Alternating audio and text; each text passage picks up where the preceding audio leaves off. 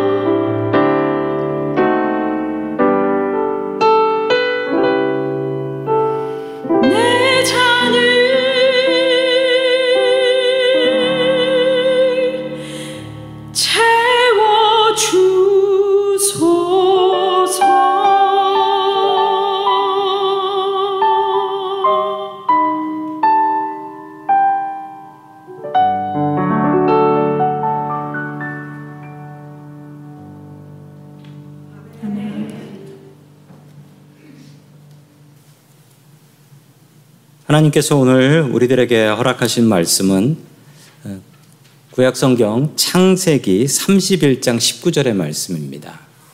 그때 라반이 양털을 깎으러 갔으므로 라헬은 그의 아버지의 드라빔을 도둑질하고 아멘.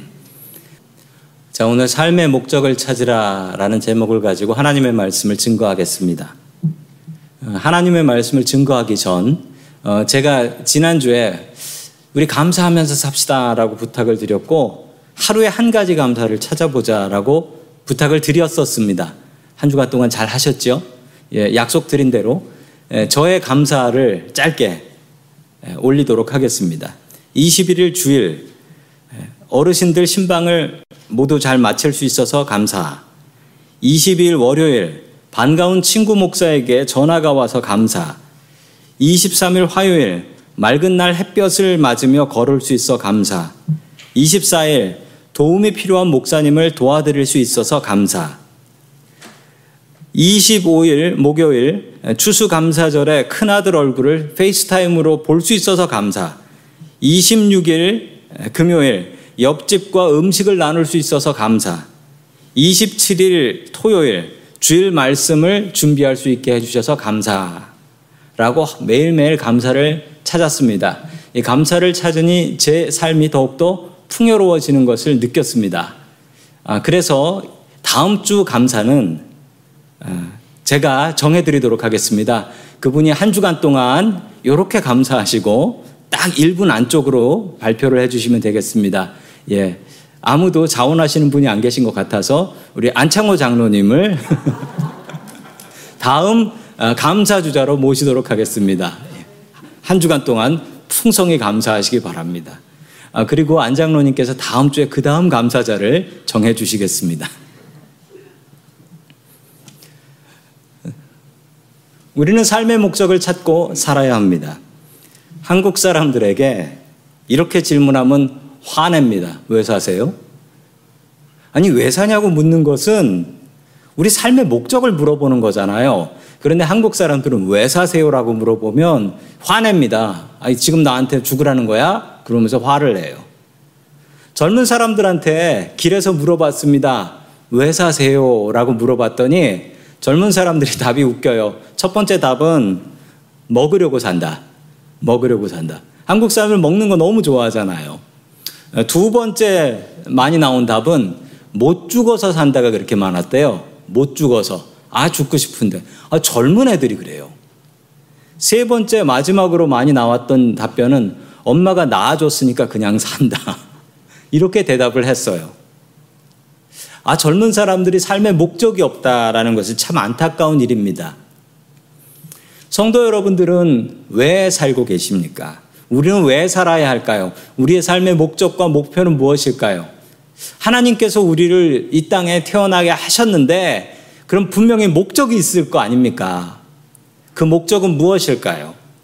오늘 성경에 보면 그 삶의 목적을 모르는 가족 하나가 나옵니다. 그 가족을 보면서 우리가 왜 어떤 목적으로 살아야 되는지를 찾아 나아갈 수 있기를 주의 이름으로 간절히 축원합니다. 아멘. 첫 번째 하나님께서 우리들에게 주시는 말씀은 사명을 기억하라라는 말씀입니다. 사명을 기억하라. 지난 시간에 이야기를 말씀드립니다. 야곱이 자기 형 에서를 피해서 바다나람으로 도망갔습니다. 거기서 결혼을 하려고 하는데요.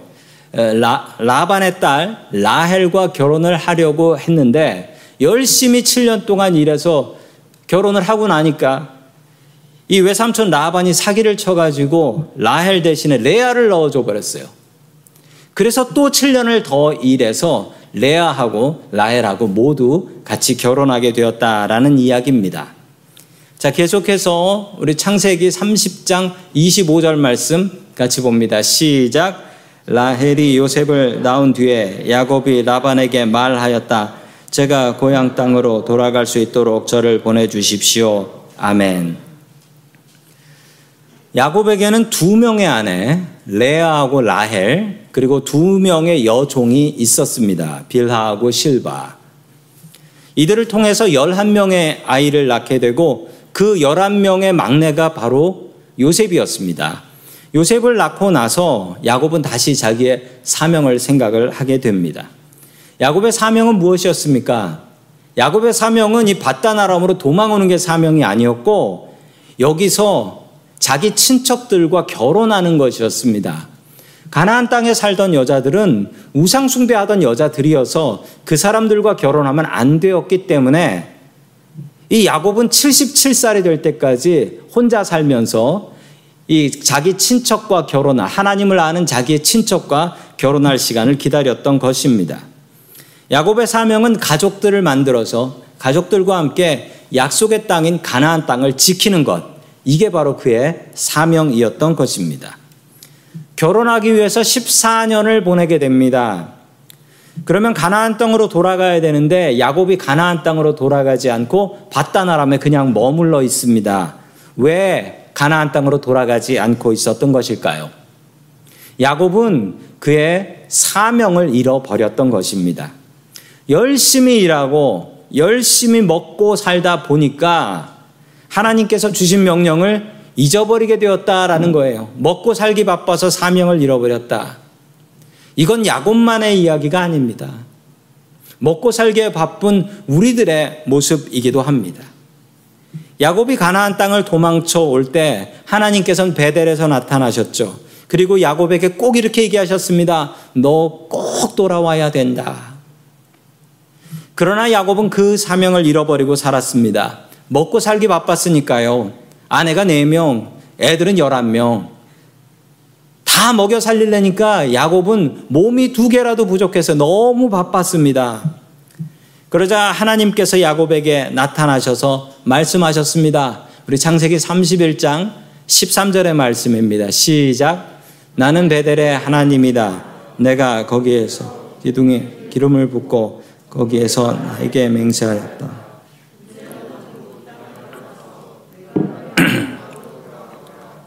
말씀하셨소. 아멘. 하나님께서 나타나셔서 어떤 하나님이라고 하십니까? 베델의 하나님이다. 나는 베델의 하나님이다. 너 나 베델에서 만났지. 너 돌아오기로 했지. 그 하나님께서 나타나셨다라는 거예요. 야곱이 베델에서 하나님께 했던 약속이 있었습니다. 나를 무사히 돌아오게 하신다면 하나님이 나의 하나님이 될 것이고 여기 이 돌베개가 하나님의 집이 될 것이며 내가 하나님께 11조를 드리겠습니다. 라고 약속을 했었습니다. 하나님께서 야곱의 기도를 모두 들어주셨습니다. 그런데 야곱은 자기 기도 다 잊어버리고 살고 있는 거예요. 다 잊어버리고. 왜 그래서요? 먹고 살기 바빠서. 성도 여러분, 왜 사십니까? 우리의 인생의 목적은 무엇입니까? 하나님께서 우리를 이 땅에 태어나게 하신 것은 분명한 이유와 목적이 있기 때문입니다. 그 이유와 목적을 찾으십시오. 그게 바로 우리의 사명이 되는 것입니다. 성도 여러분, 사명은 거창한 것이 아닙니다. 아프리카에 선교사로 가서 순교하는 것, 그게 사명이라고 생각하시면 안 돼요. 정말 그런 사명 받은 분들도 있지요. 그렇지만 우리의 사명은 가까운 데 있습니다. 우리의 가정을 믿음의 가정으로 만들어 나아가는 것. 또한 우리가 섬기는 교회를 바르게 섬겨 나아가는 것. 또 우리의 직장에서 하나님 주신 사명 갖고 이 세상을 아름답게 만들어 나아가는 것. 이것이 우리의 사명입니다. 우리가 살아가는 이유는 먹으려고 사는 것 아니고 죽지 못해 사는 것 아니고 엄마가 낳아줘서 사는 것 아닙니다. 우리가 살아가는 이유는 하나님께서 주신 그 사명을 찾고 그 사명을 지키며 살아가는 것입니다. 하나님께서 나에게 주신 사명을 온전히 찾으십시오. 그리고 그 사명을 이루기 위해서 힘쓰는 저와 성도 여러분들 될 수 있기를 주의 이름으로 간절히 축원합니다. 아멘. 두 번째 하나님께서 우리들에게 주시는 말씀은 사명을 잃으면 취해진다라는 말씀입니다. 사명을 잃으면 취해진다. 사명을 잃고 살면 우리의 삶이 취해집니다. 취해진다라는 것은 쓸데없고 사소한 것에 목숨 걸면서 살게 된다라는 겁니다. 쓸데없고 사소한 것에. 야곱은 라반의 집에서 20년을 머물렀습니다. 그런데 계산이 좀 이상합니다. 왜 이상하냐면 레아랑 결혼하기 위해서 6년 일해야 됐고 라헬하고 결혼하기 위해서 7년 일하면 7 더하기 7 하면 14년이에요. 그런데 왜 20년이냐고요? 6년을 더 일했습니다. 6년 왜 더 일했냐면 6년 동안 돈 벌었습니다. 야곱은 6년 동안 돈 벌었습니다. 그는 돈 벌기 위해서 6년을 더 있었던 것입니다. 창세기 30장 43절 같이 봅니다. 시작. 이렇게 하여 야곱은 아주 큰 부자가 되었다. 야곱은 가축대뿐만 아니라 남종과 여종, 낙타와 나귀도 많이 가지게 되었다. 아멘.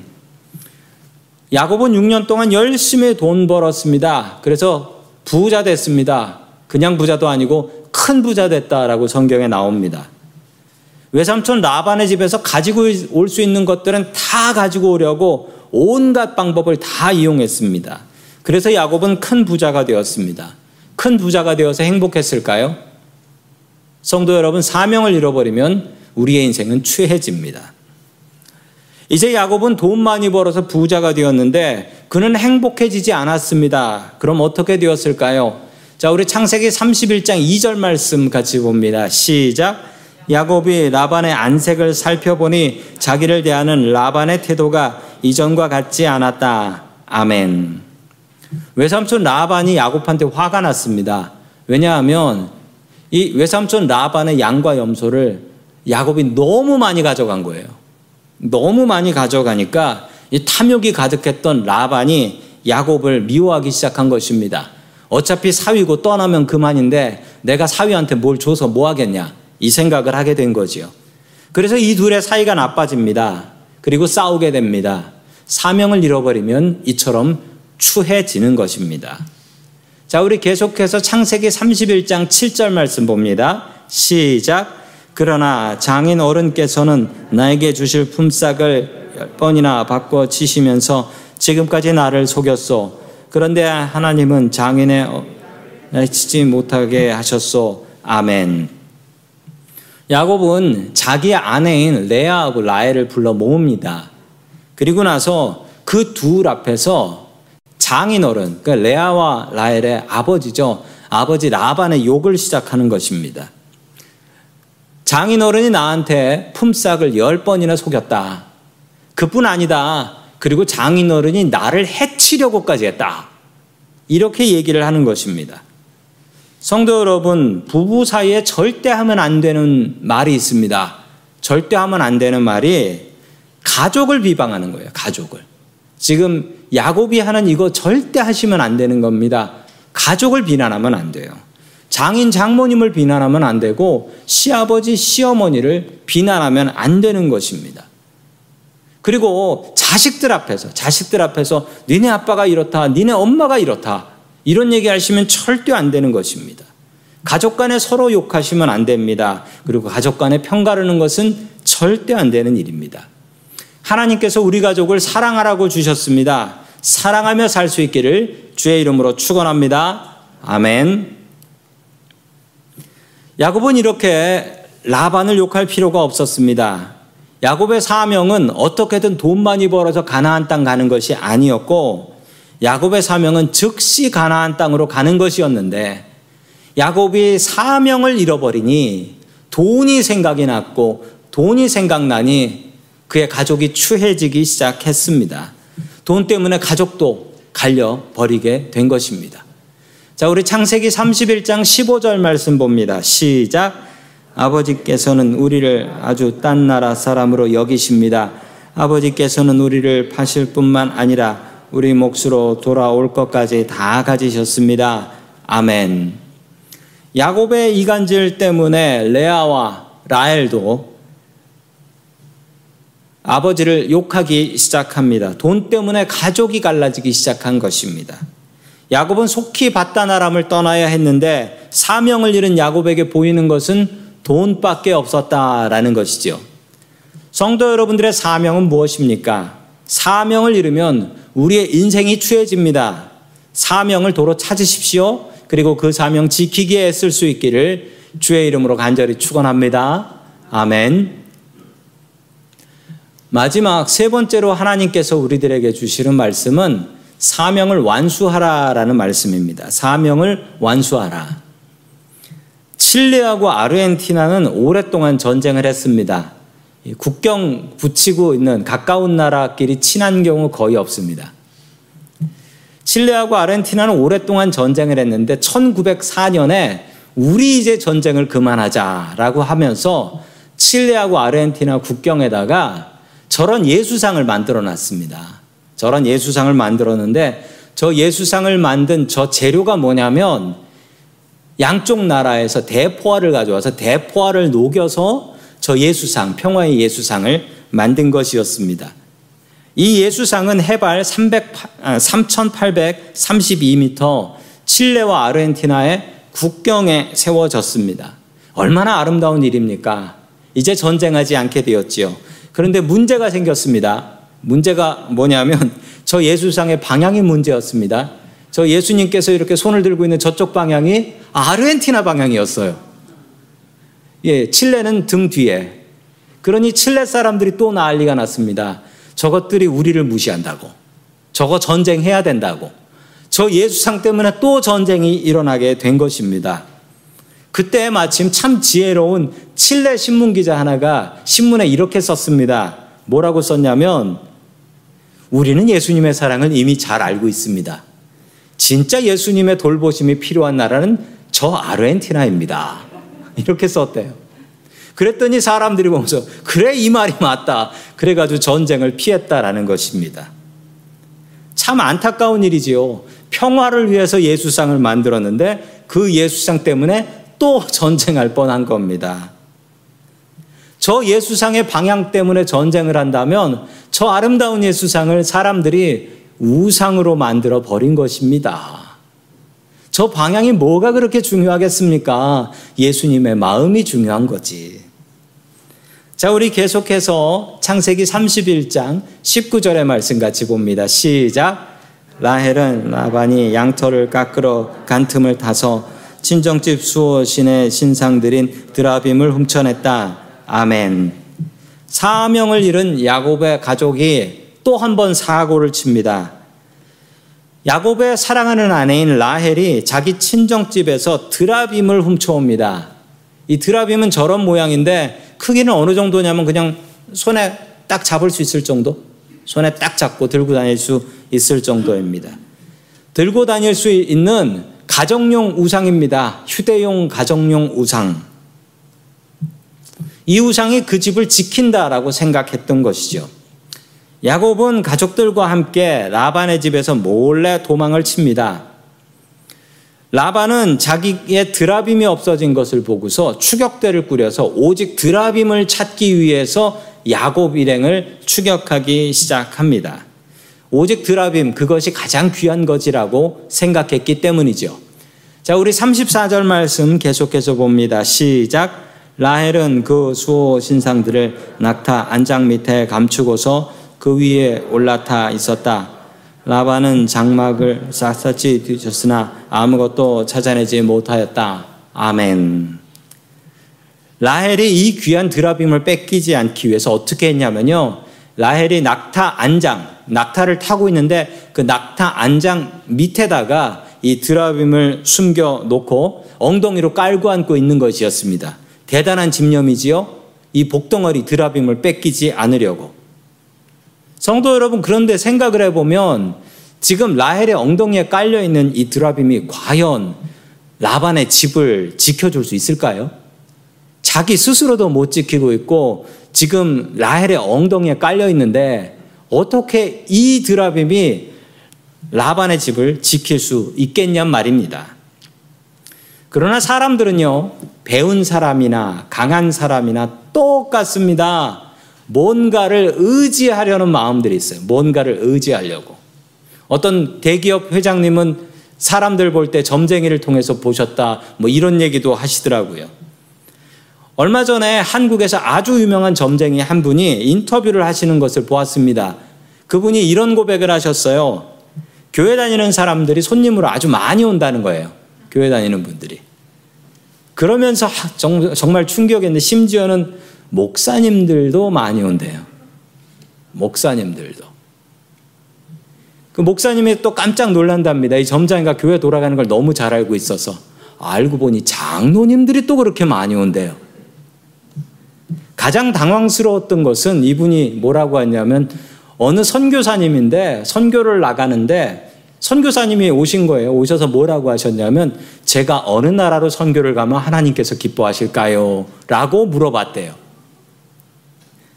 그러면서 이 점장이가 마지막으로 이런 얘기를 했습니다. 교회 다니는 분은 그냥 한 우물을 파세요. 교회를 그냥 열심히 다니세요라고 하시더라고요. 야곱의 가족이 우상을 의지합니다. 믿음의 조상이라는 가족이 드라빔 도둑질하고 그거 뺏기지 않으려고 거짓말까지 하고 하나님을 의지해야 되는 사람들이 왜 우상을 의지하면서 살까요?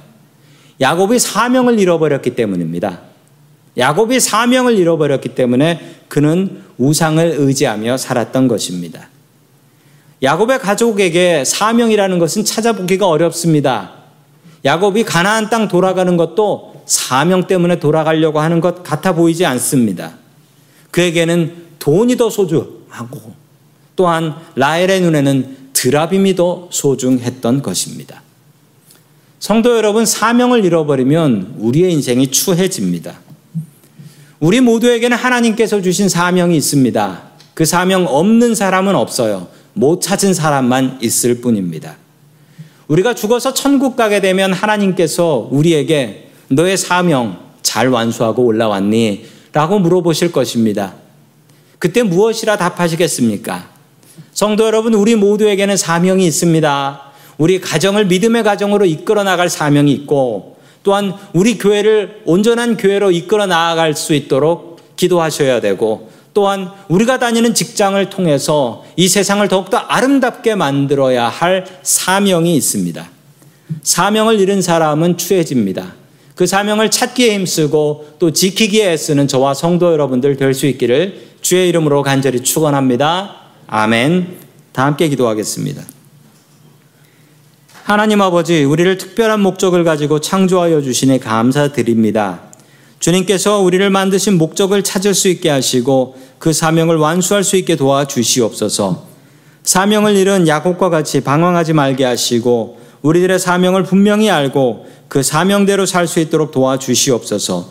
주님께서 우리의 가정에 주신 사명을 온전히 찾게 하여 주시옵소서. 우리 교회에 사명을 주신 주님, 또한 직장에 주신 사명 온전히 잘 이루게 하여 주시옵소서. 주님, 세상의 우상들을 의지하지 말게 하옵소서. 오직 주님만 의지하게 하여 주옵소서. 우리들의 삶의 목적이 되시는 예수님의 이름으로 기도드립니다. 아멘.